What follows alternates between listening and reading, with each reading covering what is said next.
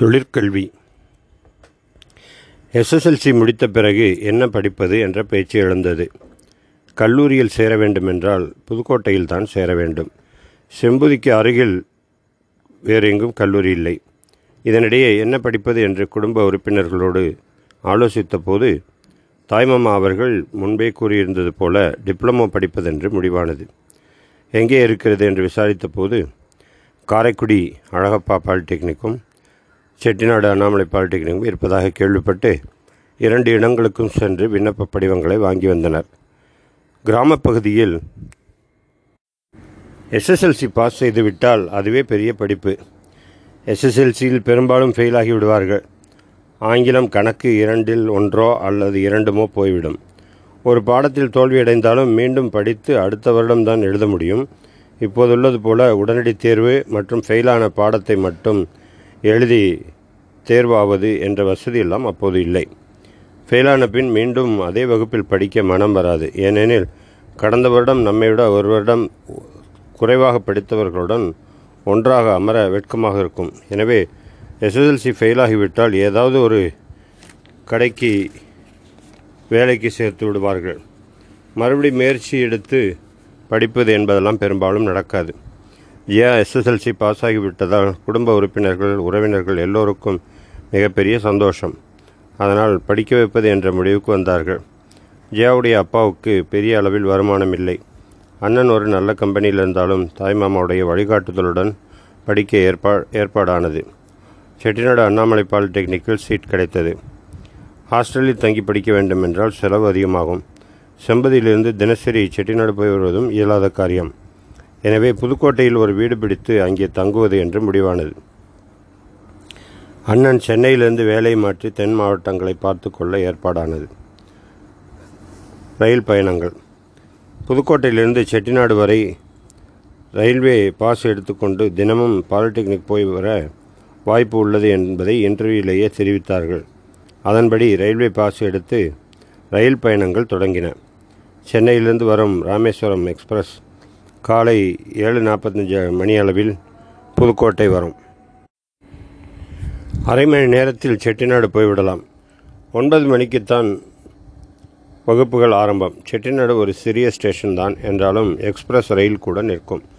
ராஜா sir Annamalai செட்டியாரின் சொந்த ஊரான கானடுகா தான் அங்கிருந்து ஓரிரு கிலோமீட்டர் தூரத்தில் உள்ளது. அவர்களுக்காகவே அந்த மரியாதை. ராஜா வரும்போதும் போகும்போதும் தங்குவதற்கு வசதியாக ஸ்டேஷனிலேயே ஒரு தனியான தங்குமிட வசதி உண்டு. செட்டிநாடு ரயில் நிலையத்திலிருந்து சுமார் பத்து நிமிட நடைப்பயண தூரத்தில் பாலிடெக்னிக் இருந்தது. கட்டடத்தை பார்த்தாலே பிரம்மாண்டமாய் அரை அரண்மனை போல காட்சி தரும். அப்படி ஒரு காட்டுக்குள் எப்படி இவ்வளோ பெரிய கட்டடத்தை கட்டி அங்கே பாலிடெக்னிக் ஆரம்பித்தார்கள் என்று ஜியாவுக்கு பிரமிப்பாய் இருக்கும். பின்னர் பல காலம் கழித்து கேள்விப்பட்ட விஷயம் ராஜா அரண்மனைக்காக கட்டப்பட்ட கட்டடம் அது. அந்த சமயத்தில் அரசு அனுமதி கிடைக்காததால் பாலிடெக்னிக்காக ஆக்கப்பட்டது என்று செவிவழி செய்தி. ரயில் பயண அனுபவம் அதற்கு முன்பாக ஓரிரு முறைதான் ஜியாவுக்கு கிடைத்திருந்தது. தினசரி ரயிலில் போவதென்றால் ஒரு ஜாலிதான். ஆனால் காலையில் அவசர அவசரமாக ஓடிப்போய் ரயிலை பிடிப்பதுதான் மிகவும் சிரமமாக இருந்தது. செம்பதியில் எழுந்ததை விட காலையில் சீக்கிரமே எழுந்திருக்க வேண்டும். இரவில் படுப்பதும் செம்பதி நேரத்தை விட தாமதமாகும். இதனால் அவசர அவசரமாக ரயிலை பிடிப்பது வழக்கமாகிவிட்டது. அந்த எக்ஸ்பிரஸை தவற விட்டுவிட்டால் எட்டு முப்பது மணிக்கு காரைக்குடி பேசஞ்சர் ரயில் வரும். அதில் போனால் வகுப்புகள் ஆரம்பித்து அரை மணி நேர தாமதத்தில் தான் போய் சேர முடியும்.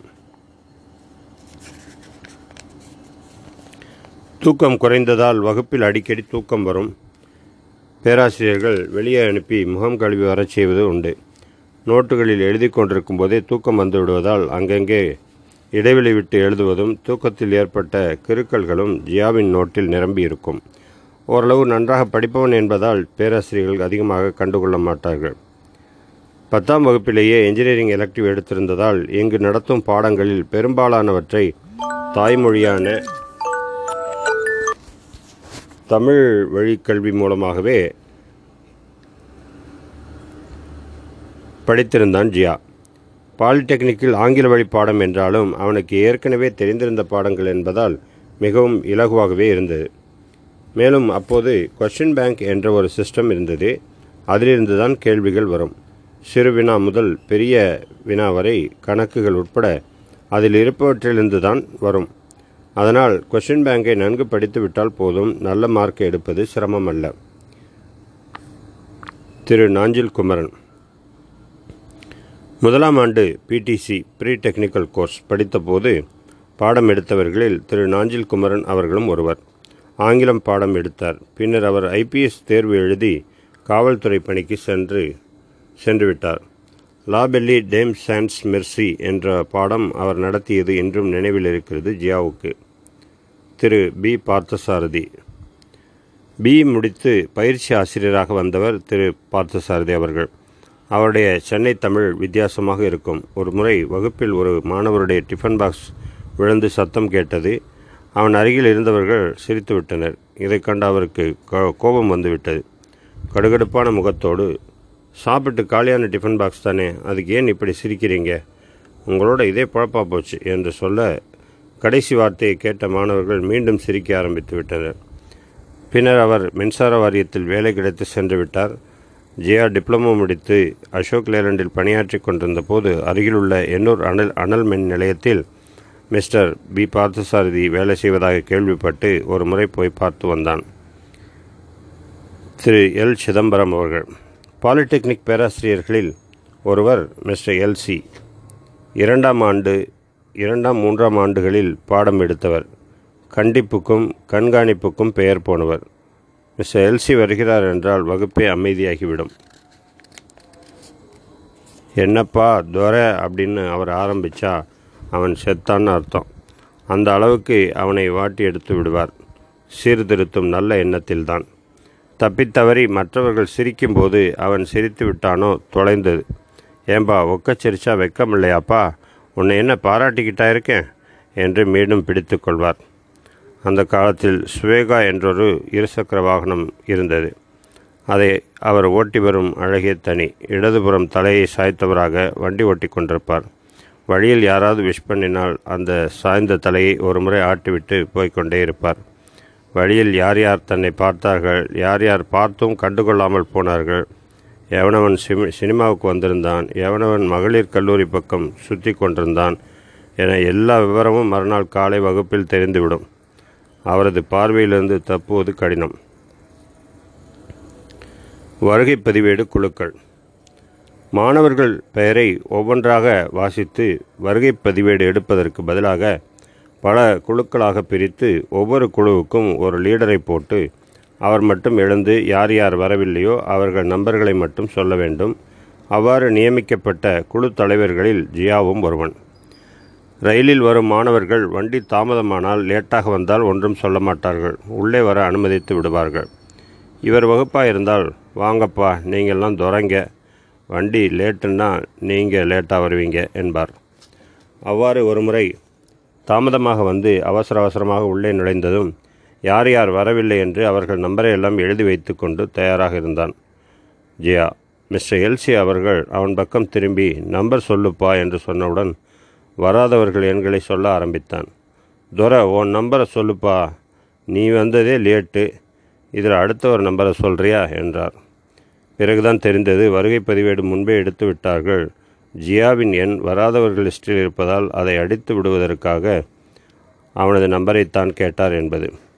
இது போன்ற ஓரிரு சம்பவங்கள் தவிர மிஸ்டர் எல்சியோடு ஏதும் பிரச்சனை ஏற்பட்டதில்லை ஜியாவுக்கு. ஃபர்ஸ்ட் பெஞ்ச் மாணவர்களை பெரும்பாலும் ஆசிரியர்கள் கண்டுகொள்ள மாட்டார்கள். அதுபோல தான் இவரும். எனினும் தூங்குவதை பார்த்தால் வெளியே அனுப்பி முகம் கழுவி வரச் சொன்னவர்களில் இவரும் ஒருவர். பாலிடெக்னிக்கல் ஜியாவின் வருகை பதிவேடு எண் நானூற்றி நாற்பத்தி ஒம்பது பின்னாளில் அசோக் லேலண்ட் வேலை சேர்ந்தபோது குவாலிட்டி டிபார்ட்மெண்ட் நம்பர் நானூற்றி ஐம்பது. கார்ப்பரேட் குவாலிட்டியில் சில காலம் வேலை செய்தபோது அதன் டிபார்ட்மெண்ட் எண் அதே நானூற்றி நாற்பத்தி ஒம்பது என்பது குறிப்பிடத்தக்கது.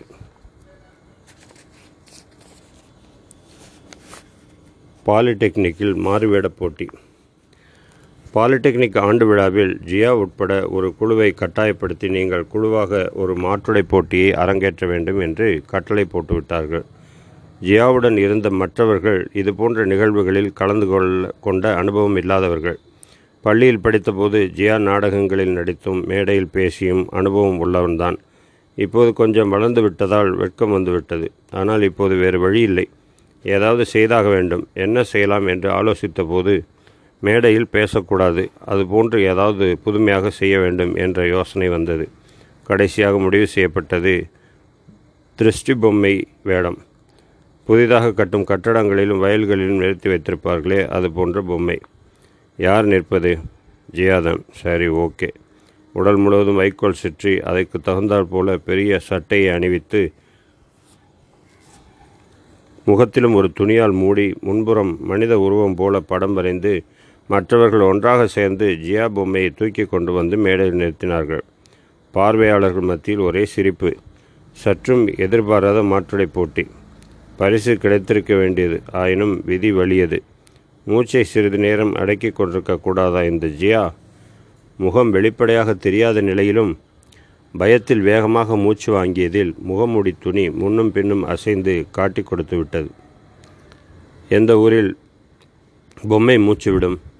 இங்கு பொம்மை மூச்சு விட்டதால் பரிசு கிடைக்காமல் போனது. அதன் பிறகு இது போன்ற விஷப்பரீட்சை எதிலும் ஈடுபடவில்லை ஜியா. பள்ளிக்கூடத்தில் ஆசிரியர்கள் உடன் இருந்து சொல்லிக் கொடுத்து பலமுறை ரிகர்சல் செய்து தைரியமூட்டியதால் பயமில்லாமல் இருந்தது.